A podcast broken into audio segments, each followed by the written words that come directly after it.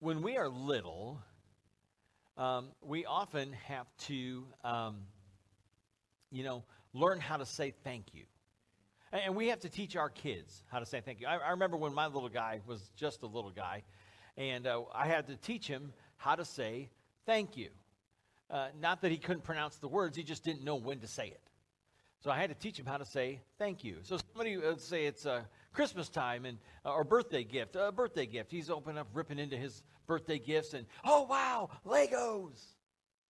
What do you say? Thanks. We say it the same way too, don't we? When we're teaching our kids to say thank you, what do you say? Say it just like What do you say? a little, you know, little sing song almost. You know, and, and, we, and we have to do it when they're little. We have to teach them how to say thank you because Thanksgiving doesn't come very naturally to us. And we have to teach our kids how to say thank you. What do you say? So it could be Christmas time and your kids are tearing into their gifts, right? And oh boy, socks. What do you say? Thank you. Or maybe you're going to the store, you're going to the mall, and somebody holds the door open for your family, and your kid just goes running right into the mall to get to the toy store, and hey, hey, hey what do you say? Thank you. Can I go now? Eh, maybe it's a Halloween. You know, Halloween, you're going trick or treating, and you go up to the door, and, uh, you know, trick or treat, and it drops the candy in. Oh boy, full size candy bars. What do you say? Thank you. And then you're back at the sidewalk going, Thank you. Because you know there ain't no way that kid is eating that full size candy bar. as soon as they go to bed, you're all about that Snickers right now. Exactly. Thanksgiving doesn't come very naturally to us. We have to be taught from a very young age how to be thankful and when to say thank you. And, and as we get older, I think sometimes we start forgetting how to say thank you. You know, we, we, we instill it in our little ones, but as we get older, we start to, to forget how to say thank you. And instead of being thankful, we start to complain. You know, we complain about situations and circumstances in our lives. We complain about people in our lives. Uh, we'll complain about our spouse. Anybody here complain about their spouse? How many of you are saying no because you're sitting next to your spouse? I figured it out. It was like last last service, I'm like, how do you complain about your spouse? Nobody raised their hand except me. And it's like, wait a minute. Of course, my spouse is out of town, so. and I thought, I realized, wait a minute, they're sitting next to their spouse. And, and you know, like somebody was about to flinch. You know, it's like, uh, smack. Or maybe you complain about your kids. Anybody here complain about your kids? Yeah, now your kids are all in kid zones, so they'll never know. Or complain about your job. Anybody complain about their job this year, this week? Yeah. Your house, complain about your car. Sure. You know, we complain about a lot of things instead of being thankful for. And here's the thing there are people that you know who would love to have the things that you complain about.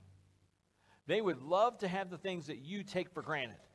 They would love to have the things that you don't you're not thankful for and the things that you complain about. They would love to have those things. And so as we get older, when we start complaining more and more, we need to learn how to be thankful again. And that's what we're going to talk today. That's what we're going to talk about today as we finish up this series called Put God First. And this series, uh, we started uh, four weeks ago by talking about how we need to seek God first. This whole series is about priorities and making God our number one priority. So we talked about seeking God first and how we need to seek after the things of God, to seek first the kingdom of God and his righteousness. In other words, we need to seek heavenly things over earthly things. And we need to trust God to provide the earthly things that we need. And so when it comes to seeking God first, uh, seeking him first, uh, we make him our number one priority, and we trust God to be our provider, our protector, and our healer. Because that's what God does. He, he provides, He protects, and He heals. And so we need to trust Him to do that work and, and, instead of seeking those things for ourselves. So we seek God first. And then we talked about how we need to love God first. And we saw that the way that we love God is by loving other people, according to 1 John. We need to love other people, and that's how we demonstrate our love for God. Because God Himself demonstrated His love for the world when He sent His Son Jesus to die for our sins. When God sent Jesus to die for our sins, He demonstrated His love for the world. He showed us how much He loved us by sending His only Son. And so now we demonstrate our love for God when we love other people. And, and the, the, we talk about ancient Greek words sometimes, and the ancient Greek word uh, from John 3.16 about, for God so loved the world, is the same word that he tells us that we are to love other people with. That same unconditional, unlimited, unselfish kind of love. That's the kind of love that we are to have for other people. And then last week we talked about how we need to serve God first. The Bible says, and Jesus said that he did not come to be served, but to serve and to give his life as a ransom for many. In other words, he came to serve the world as well as die for our sins. So that if you'll put your faith and trust in Jesus Christ by believing in him, turning away from sin and repentance, acknowledging your faith by confession and getting baptized, God will forgive all your sins past, present, and future. He will fill you with His Holy Spirit. He will give you the promise of eternal life in His presence with Jesus. Nothing can take that away. And that's all by God's grace through faith in Jesus Christ. And so we talked about how we need to be servants last week and how we need to serve God by serving other people. Well, this week we're going to talk about thanking God first and what it means to thank God first uh, and how we need to be thankful people full of gratitude. And we're going to do that. We're going to look at a story from Luke chapter 17 today uh, that's all about uh, thankfulness and, and some men who didn't say thank you to Jesus, but one who did. So if you brought a Bible, turn to Luke 17. If you didn't bring a Bible, you can grab one out of the chair in front of you. It's on page 850 of that Bible. Or you can follow along on the GFCC app. If you haven't gotten the app yet, you can uh, pull out your mobile device and uh, search for GFCC in your app store, and you can download the app to your phone or your tablet uh, and follow along with the sermon notes. You can also get push notifications from our uh, office, uh, as well as you can give your tithes and offerings and uh, watch past sermons too. Uh, so we're in Luke 17. Jesus and his disciples are on their way to Jerusalem, uh, and Jesus is going to go die for the sins of the world. And so he has resolutely set out that he is going to go to Jerusalem. All right, so him and his disciples on their way to Jerusalem. This is toward the end of the book. This is toward the end of Jesus' life, and, and he's getting ready to go die for the sins of the world. Now, the book of Luke uh, has a, a, lot of miracles in it, and, and, and this is a story of one of Jesus' miracles. So look at verses 11 through 13 with me. Now, on his way to Jerusalem, Jesus traveled along the border between Samaria and Galilee. As he was going into a village, ten men who had leprosy met him. They stood at a distance and called out in a loud voice, Jesus, Master, have pity on us. So you've got ten men who have leprosy, and, Jesus, uh, this is somewhere uh, outside of Samaria. Now, I know what you're thinking. Oh, Samaria, of course. If you don't know where Samaria is, Samaria is kind of in the central part of Israel. It was in the central part of Israel. Uh, after uh, Israel had been conquered by the Assyrians and the Babylonians, uh, the region was divided, uh, the country was divided up into about three different regions. There was Galilee in the north, around the Sea of Galilee. There was Samaria, which was kind of in the center uh, on the east side of Israel. And then there was Judea, which is where Jerusalem was, in the southern part of Israel. So you had Galilee, Samaria, and uh, Judea. Now, the Samaritans were the ones who lived in Samaria. Um, the Samaritans and the Jews despised each other. They hated each other. Uh, think um, Ohio State, Michigan, all right? Or if you're not a college football fan, uh, think Bears, Packers. Um, and, uh, you know, we won't get into that. Anyway, um, it was a rough night in San Francisco last Sunday, I'm just saying. Um, so the Jews and the Samaritans despised each other. They couldn't stand each other against uh, along religious lines, along political lines. Uh, they just couldn't. They could not get along. Uh, and so there, the, Jesus and his disciples are traveling from Galilee to Judea to go to Jerusalem, and they're passing through the region, the area of Samaria. Say that five times fast. Um, so they're on their way to Jerusalem, and they come across these 10 lepers. Now, leprosy is a skin disease, highly contagious, and uh, the book of Leviticus talks about what happens when someone contracts leprosy. Look here at uh, Leviticus 13 45 through 46. Anyone with such a defiling disease must wear torn clothes, let their hair be unkempt, cover the lower part of their face, and cry out, Unclean, unclean. As long as they have the disease, they remain unclean. They must live alone, they must live outside the camp. So if you were found to have leprosy, you had to move outside of the camp uh, in kind of a leper colony with other lepers and people with skin diseases. Imagine you wake up one day and you discover something on your skin. And it doesn't look good. And you find out that you've got this skin disease, leprosy. And now you have to leave your home. You have to leave your family. You have to move outside the camp. You have to move outside the village. You have to move outside the city and live with other lepers for the rest of your life unless somebody or something intervenes. And that means you'll never hug your kids again. You'll never kiss your spouse again. You're going to live the rest of your life with other lepers alone. And that's where these 10 guys were outside this village. And Jesus and his disciples are walking by. And I don't know if they had heard of Jesus. I don't know if they had heard that he was the miracle man, that he was the Son of God, and, and or what they knew about him. But they cry out, Lord uh, Jesus, Master, have pity on us. Now, I told you before the New Testament was written in ancient Greek, and the ancient Greek word for pity there is the word aleo. And the word aleo literally means to have mercy on or to help one afflicted or seeking aid.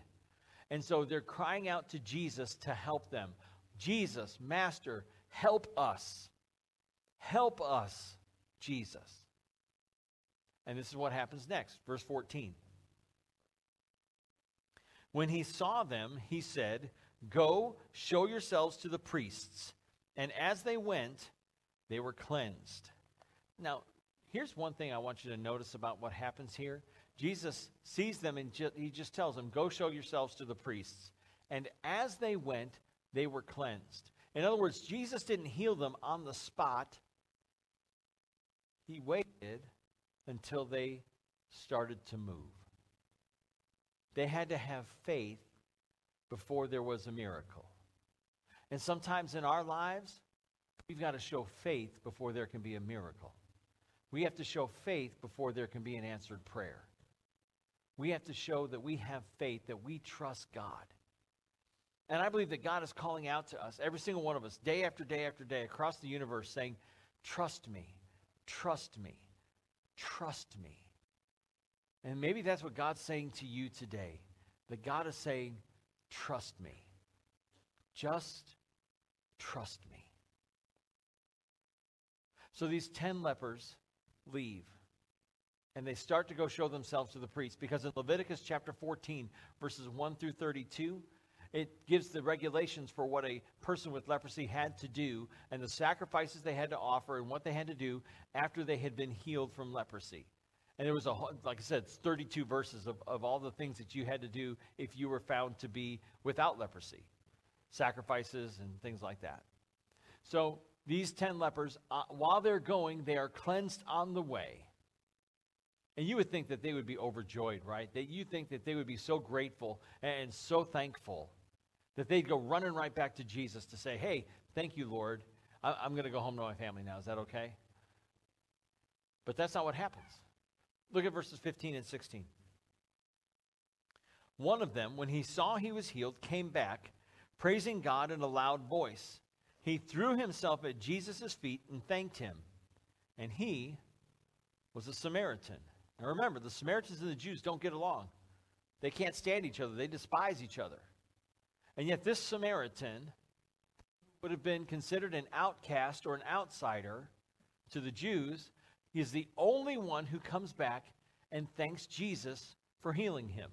He's the only one who returns to thank the Lord. The only one. Everyone else had been healed. Only one comes back, and it's the outsider, the Samaritan.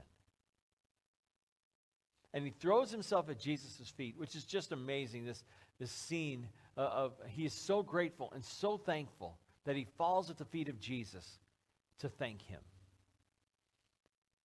Let's close out this little passage here by looking at verses 17 through 19, because Jesus is incredulous. It says, Jesus asked, Were not all ten cleansed? Where are the other nine? Has no one returned to give praise to God except this foreigner? Then he said to him, Rise and go. Your faith has made you well. Was not everybody cleansed? Yeah, Jesus knew that he had healed all ten. Uh, it's not like he doubted his power. It's like, going, wait a minute, did I not zap them all? I thought I zapped them all. Did I not zap them all? No, I'm pretty sure I did. But only one comes back to say thanks. That's 10% gratitude. It's not a very good return. But all 10 were healed, but only one came back to say thanks. And maybe the others were just so excited. Maybe they were just too excited to remember to go back and say thanks. Finally getting to go home, finally getting to see their family, finally getting to see their kids. But only one came back to say thanks. You know, in the story, I think there's a little bit of a formula that we can follow to be people who are more grateful, to be people who are more thankful. And these are the three R's. It's not reading, writing, arithmetic. It's really what isn't an R, but the, the first R is this request. That's what the 10 lepers did. They made a request of Jesus Jesus, Master, have pity on us. And so, for us to be thankful, uh, we need to start with a request. And, and it needs to be a specific request. And, and I'm here to tell you today that it is okay to pray for yourself. You should pray for other people. You should pray for our military. You should pray for our church. You should pray for our country. But you should also pray for yourself. After all, Jesus said in the Sermon on the Mount, in the Lord's Prayer, He said, Give us today our daily bread. Words, pray for your needs on a daily basis. It's okay to pray for yourself. And people will tell me all the time, oh, Sean, I can't pray for myself. I just feel so selfish. Jesus told you to pray for your needs. It's not selfish. And you should also pray for others, absolutely. But it's okay to pray for yourself. Eh, and, and here's the thing is that God knows what you need. So ask him. Think about it when your kids come and ask you for something that they need. Mom, I'm hungry. Now, what does that mean? It means that they trust you to provide for their needs. And, and it's okay for them to ask you. And you know, it's been four hours since she ate. I bet she's hungry. Mom, I'm hungry. Huh, I was right. Or grandma. well, oh, no, grandma, I need money. Grandma's like, yes, here's money. I know you need money. Make a request and be specific about it. Request what you need from God. He knows what you need, so ask Him. He's not bothered by you. Sometimes we'll get that attitude. We'll think, oh, I, don't want to be a bother to God. You are not a bother to God. Are your children, no, no, that's not the right question to ask. Some of you. Are your children a bother to you? No, no. When your kids need something, Mom, my feet, my feet hurt. Are your, are your shoes too small? Let's go get you some new shoes. You're not bothering God when you make a request of Him. You're not bothering God when you pray to Him. So pray to Him. Make a request. And when you pray, you got to pray believing in faith. Uh, the second R is this receive. But in order to receive, you have to pray in faith. You've got to believe that God can and will answer your prayer according to his will and in his timing. You got to pray believing, the book of James says. Do not doubt when you pray. And sometimes we'll do that. We'll pray for something, but we don't believe that God is going to do it. Or we'll pray for something, we don't believe that God can do it. Well, God can do anything, and God can do everything. And we need to have faith in God when we pray that He can and will do what is best and loving. Because that's who God is. God is a loving, kind Father who loves to hear from His children and is able and willing to provide for our needs, whatever those needs may be. And when it is in His timing and according to His plan, He can and will provide. So ask Him, make a request, and receive what you ask for when it is prayed according to His will and according to His plan and according to His time. So pray in faith, pray believing. You know, because sometimes we'll, like I said, sometimes we'll doubt our prayers. We'll doubt the one that we're praying to. God, I need a new job, but I know you're not going to do it. God, I need a new car, but I know you're not going to do it. God, I, I need a new wife. Well, I know you're not going to do that. Be a better husband of the one you got. No amens? Okay, all right. Pray believing that God can and will answer your prayers according to his plan and in his timing. So, request, receive, and finally, return. Return. Be like the Samaritan leper and return to God when he answers your prayers. Return to give thanks. And that's where we tend to forget. That, that's the step that we forget to make. Oh, we'll ask for something.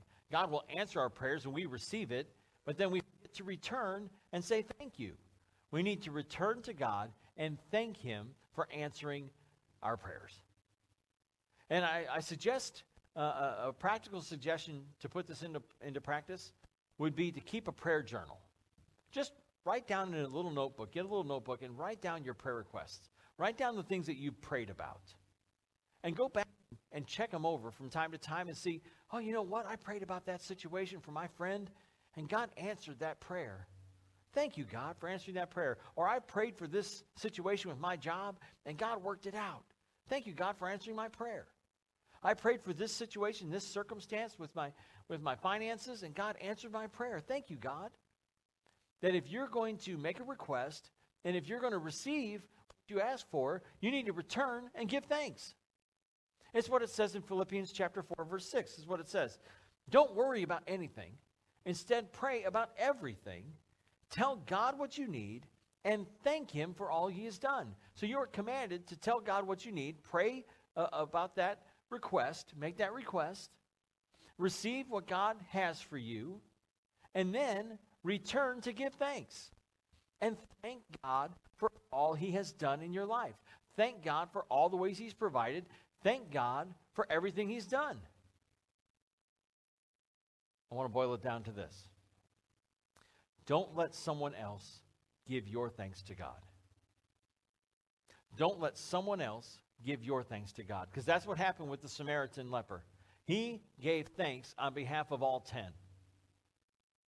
The others did not return, only one returned. So make sure that someone else isn't giving your thanks to God. Don't let someone else give your thanks to God. Grateful, thankful Christian. Be the kind of Christian who will thank God first. Be the kind of Christian who will thank God first. Recognize that God is the source of all your blessings. Recognize that God is the one who answer your, answers your prayers. Recognize that God is the one who gives you everything you need.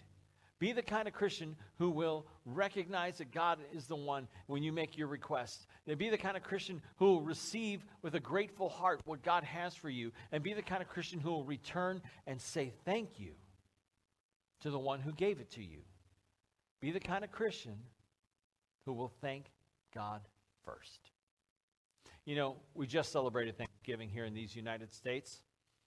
I hope you had a wonderful celebration.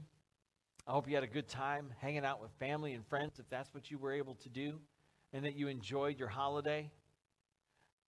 I hope you didn't rush through dinner to get to more football or to get to a board game, play some board games with the family. I hope you didn't rush past the thanks part of Thanksgiving uh, to get to the to get to the Hallmark Christmas movie that you've been wanting to watch. I hope you didn't rush past Thanksgiving and, and not give thanks. Because that's what Thanksgiving is all about.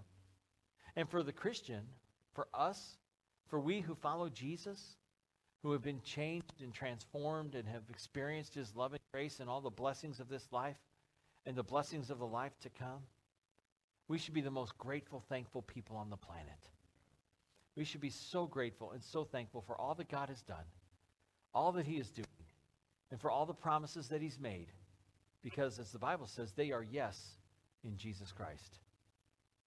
So, if you haven't had enough time to say thank you this Thanksgiving, make sure you take some time to do that. Be the kind of Christian who will thank God first. Because when we do that, we will truly put God first.